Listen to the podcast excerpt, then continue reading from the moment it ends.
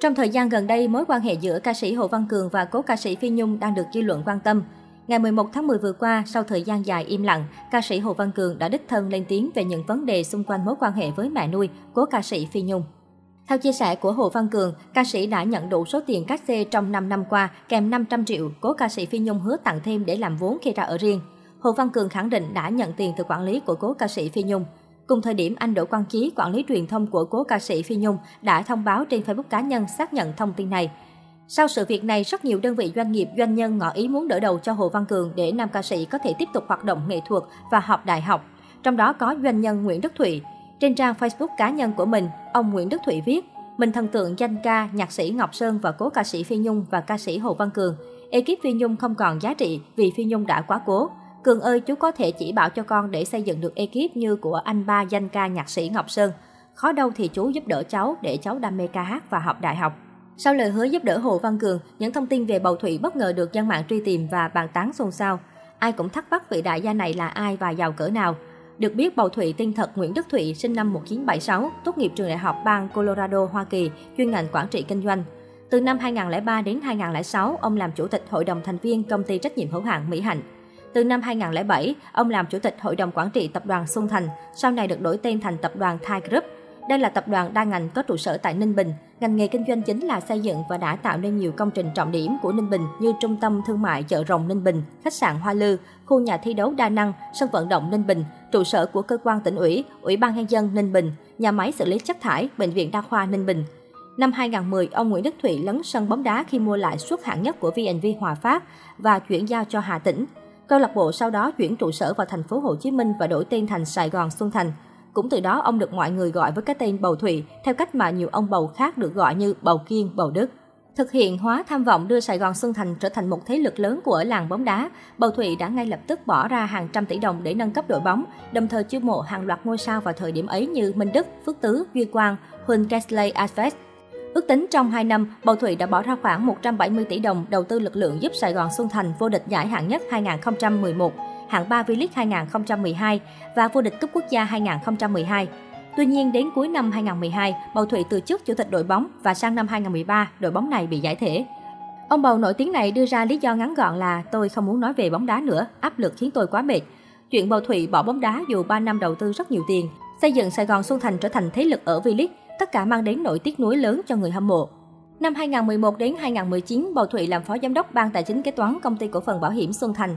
Năm 2011 cũng là năm ông bắt đầu làm chủ tịch hội đồng quản trị công ty cổ phần Thai Holding. Năm 2012, Bầu Thụy chi hàng trăm tỷ đồng để thâu tóm 81,5% vốn của công ty chứng khoán VIX và đổi tên thành công ty chứng khoán Xuân Thành, đồng thời lên ngồi ghế chủ tịch. Tuy nhiên, sự nghiệp chứng khoán của ông không mấy suôn sẻ và phải nhượng lại cổ phần tại công ty này cho các nhà đầu tư khác, rời ghế chủ tịch năm 2014. Năm 2015, Bầu Thụy chi 1.000 tỷ đồng để thâu tóm và làm chủ tịch công ty cổ phần du lịch Kim Liên, doanh nghiệp sở hữu khách sạn Kim Liên trên khu đất vàng Đào Duy Anh, Hà Nội. Về tay Bầu Thụy, khách sạn Kim Liên thoát cảnh thua lỗ nhưng lợi nhuận cũng không quá lớn. Cách đây một năm, khách sạn Kim Liên lên kế hoạch huy động tới 14.000 tỷ đồng để triển khai dự án khu phức hợp trên chính khu đất vàng này. Theo thông tin hồi đầu năm nay, Thai Holding sẽ bắt tay tập đoàn Samsung để thực hiện dự án này. Năm 2017, Bầu Thụy làm chủ tịch công ty Enclaver Phú Quốc, công ty phát triển dự án khu phức hợp du lịch nghỉ dưỡng diện tích 350 ha tại xã Bãi Thơm, đảo Phú Quốc. Năm 2020, Bầu Thụy thôi làm chủ tịch tại một loạt các công ty gồm Thai Group, Thai Holding, Du lịch Kim Liên và Enclaver Phú Quốc. Đến năm 2021 vừa qua, Bầu Thủy bắt đầu cuộc chơi ngân hàng khi gia nhập Hội đồng Quản trị Ngân hàng Thương mại Cổ phần Bưu điện Liên Việt, Liên Việt Postbank với vị trí phó chủ tịch. Bầu Thủy được nhiều người kỳ vọng sẽ đem lại làn gió mới cho ngân hàng. Trên sàn chứng khoán thời điểm hiện tại, Bầu Thụy đang sở hữu khối tài sản trị giá gần 1 tỷ đô la Mỹ với cổ phiếu của Thai Holding và Liên Việt Postbank.